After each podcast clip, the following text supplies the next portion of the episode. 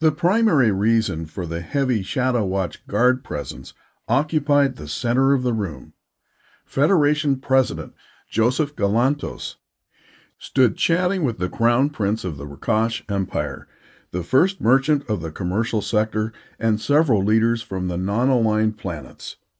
Celine's implant offered the identities of the non aligned planet leaders, but she ignored them.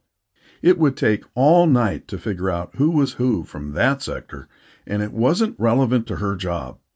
The president's slick back black hair gave him a regal look. Security details of the various representatives formed a loose circle around the group. Movement caught Kimberly's eye. Two men dressed in guard uniforms slipped through a door leading to the second level of the hall. None of the other guards noticed, or if they did, they didn't show concern. Something wasn't right. She followed them up the stairs, but stopped and waited around the corner. Two pairs of boots echoed down the hallway. Kimberly peeked around the corner. The men walked fast toward a door. A sign indicating stairs hung above it. Kimberly waited for them to enter the stairwell and removed her shoes. She crept down the hallway and stopped at the door to the stairs. "Richard, are you there?" she asked through the link. "I'm in the basement," he replied. "What is it?" "I'm following two suspicious men dressed in guard uniforms. They're headed toward the roof of the building." There was a long pause.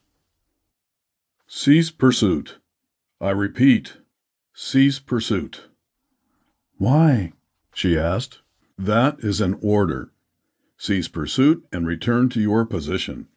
Kimberly did the only thing she could. "Acknowledged," she said through the link, before closing it. She opened a new link and pinged the Shadow Watch guard neural network. "Identify yourself," a voice said through her link. "This is FIA agent Kimberly Hague. I am requesting verification of identity on two of your agents. They were last seen entering a stairwell going toward the roof.